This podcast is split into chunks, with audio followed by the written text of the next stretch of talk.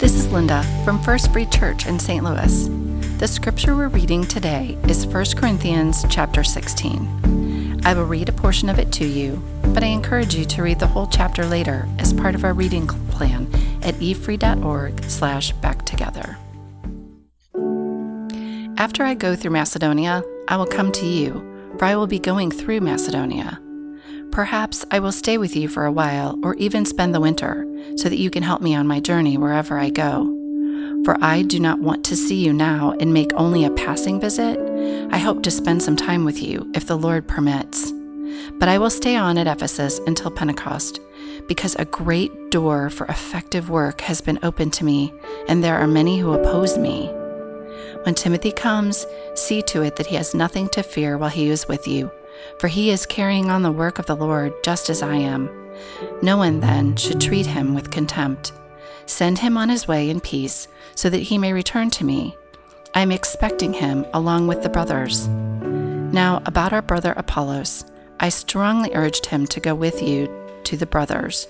He was quite unwilling to go now, but he will go when he has the opportunity.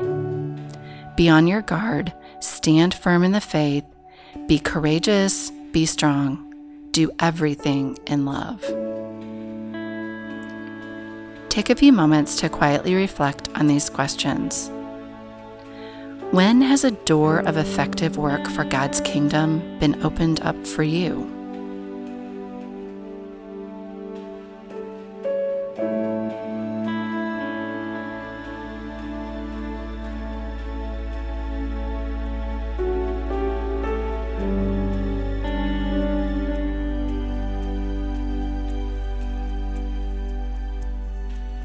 How does standing firm in the faith affect your daily life?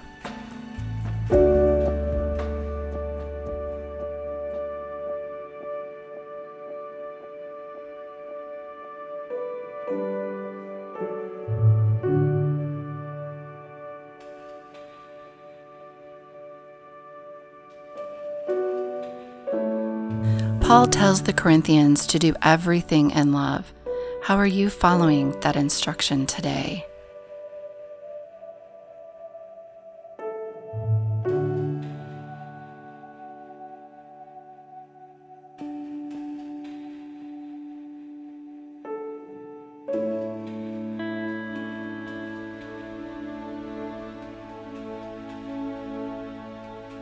Thanks for spending time in God's Word with us today.